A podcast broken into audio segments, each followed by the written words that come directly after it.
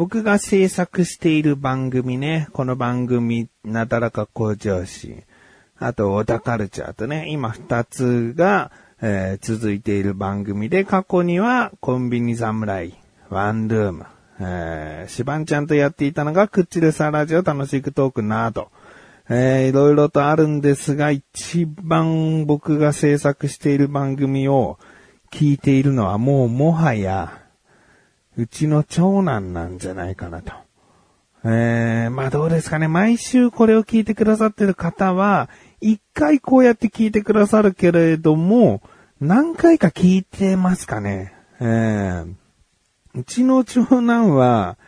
最低2回は聞いてるかな最新聞を。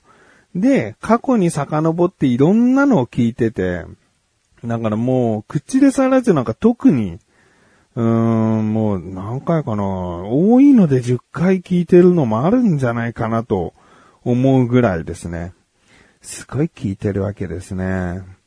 えー、まあこんな感じの話過去にもしたと思うんですけれども、あの、長男がですね、とうとう、えー、自分でも音声番組をやり始めるかもというところに来ました。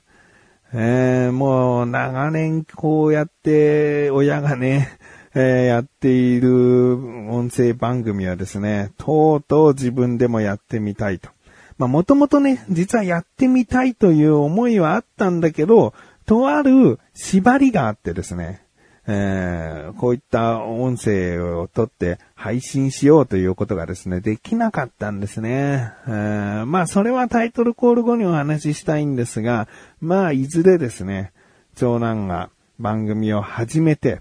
まあ、始めたての時にはこういう番組ですっていうのをちょっと避けておこうかな。うん。なんか軌道に乗ってきたりとか、あと、ちょっと、なだらか向上心で宣伝してよ、みたいな、えー、ことがあればですね、えー、もう、もう微力ながら、微力中の微力ながらですね、えー、宣伝したいなと思っている自分がお送りします。菊池のなだらか向上心。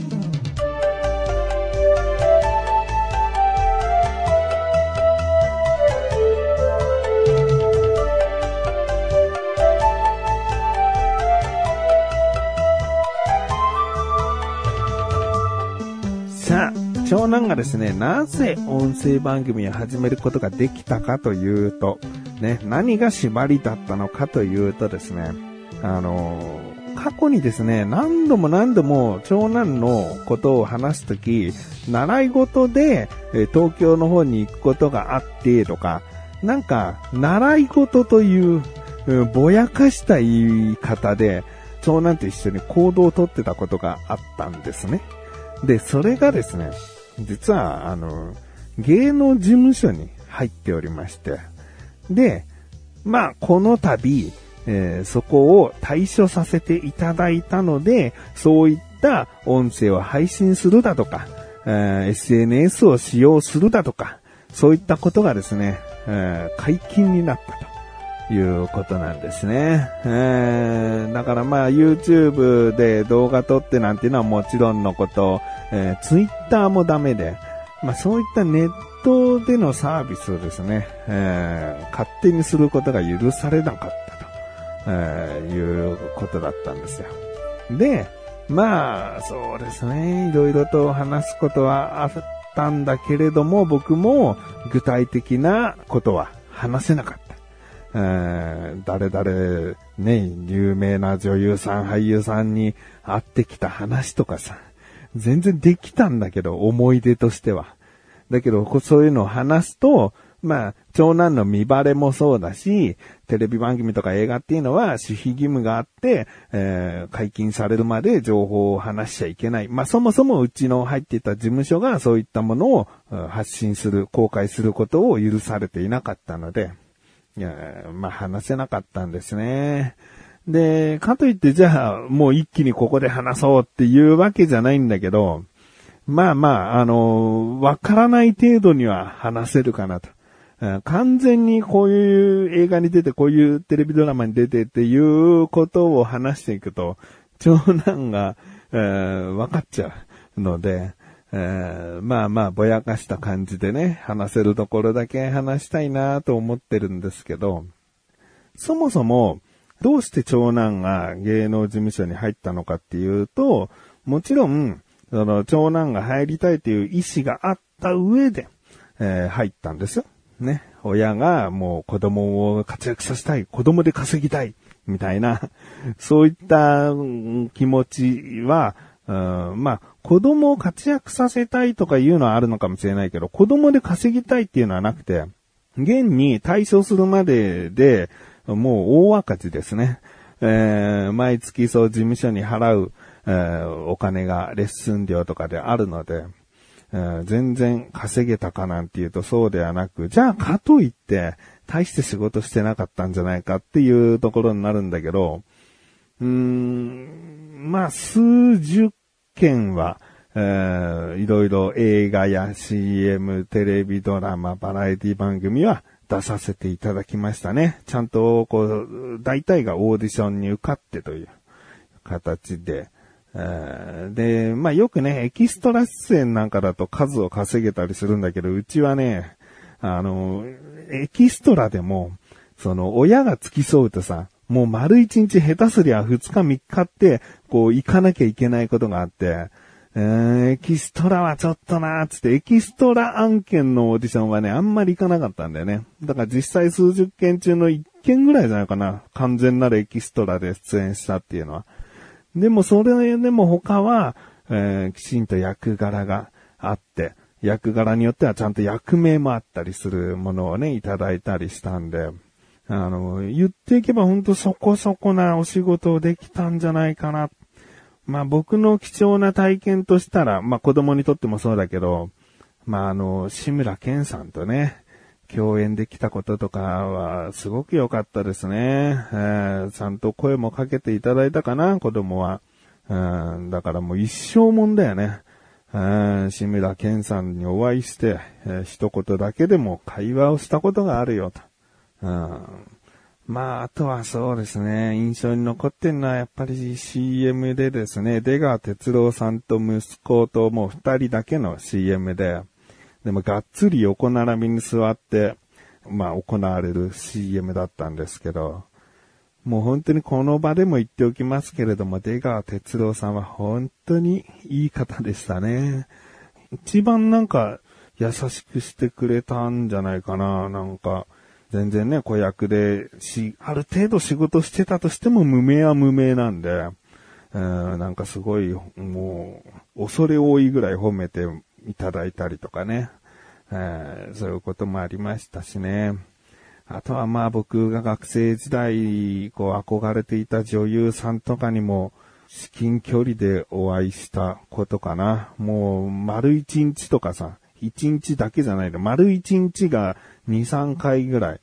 あの、映画で、ロケでずっと一緒だったりとかしてたんで、ああ、学生時代にずっと画面越しの人が目の前にいるんだな、みたいな。うん、なんかすごい感慨深い気持ちにもさせてもらえたし、うん。まあ他にもね、いろいろと、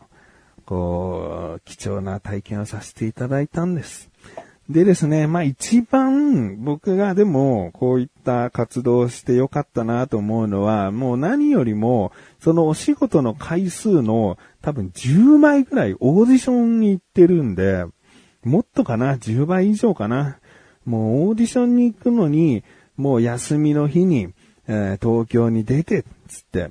まあ、東京出るのに、まあ、30分から1時間ぐらいでもうすぐ出れるは出れるんだけど、長男と一緒に都内に行くっていうことが、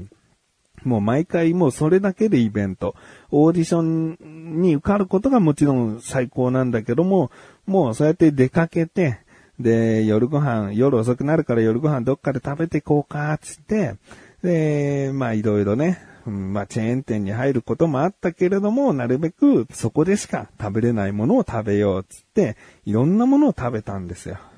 よって長男はそこそこなグルメになってくれまして、えー、僕と味覚が結構合う。これ美味しいよね、美味しい、みたいな。で、何よりも僕が勤めてた時に、調布の方にある千年ラーメンっていうお店が僕はすごい好きで、で、そこの調布の近くにも、こう、撮影所があるんですね。で、その撮影所にオーディションに行くことも結構多くて、だからオーディションに行く前とか行った後とか、千年ラーメン食べに行こうか、つって、えー、よく食べてましたね。で、今、長男の、えー、好きなラーメンランキングの、まだベスト3には入ってるかな。1位か2位じゃないかな。うん、千年ラーメンをね、好きと言ってくれてね。え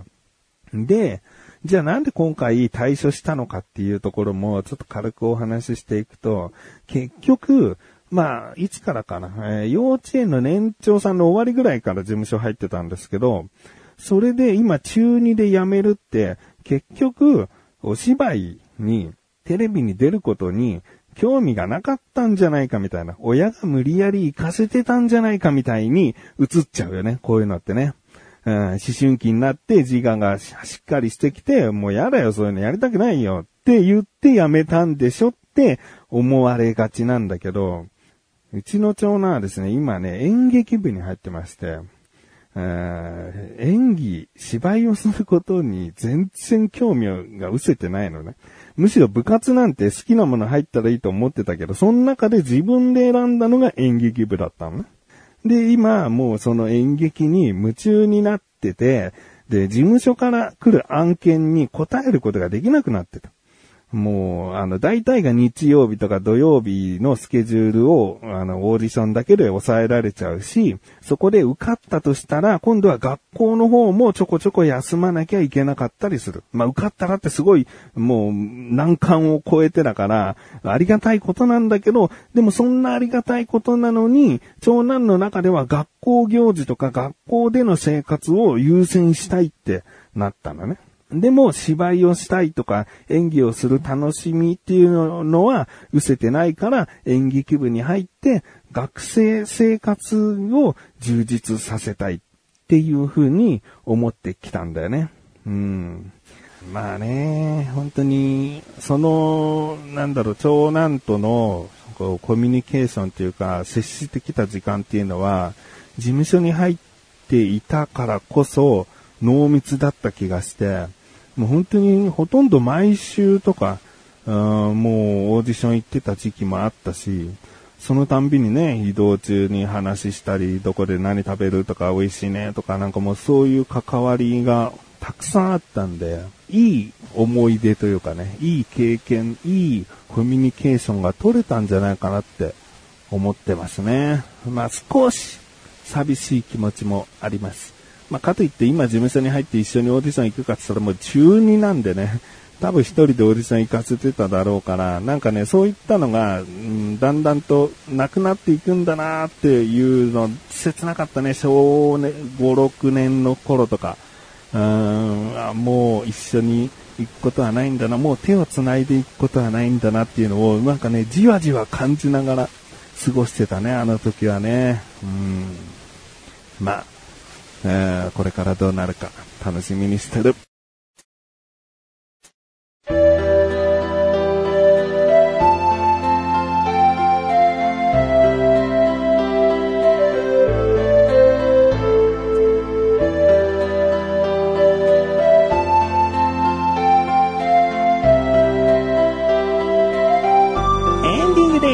そしてすぐお知らせです。このなだらか今年が配信されたと同時に更新されました小高菊池の小田カルチャー聞いてみてください。今回ですね、えー、小田カルチャーまだ編集をしていなかったので、どういった内容かがすっ飛んでおります。すっ飛んでいるんだけれども、ちゃんと楽しい会話できたなって思ってますんで、思ってますっていうか、そういう印象が残ってるんで大丈夫だと思うので、ぜひ、小田カルチャー聞いてみてください。ということで、なだらかご女子は毎週水曜日更新です。それではまた次回お会いいたい菊池勝利さんメガネとマニでもあるよ。お疲れ様です。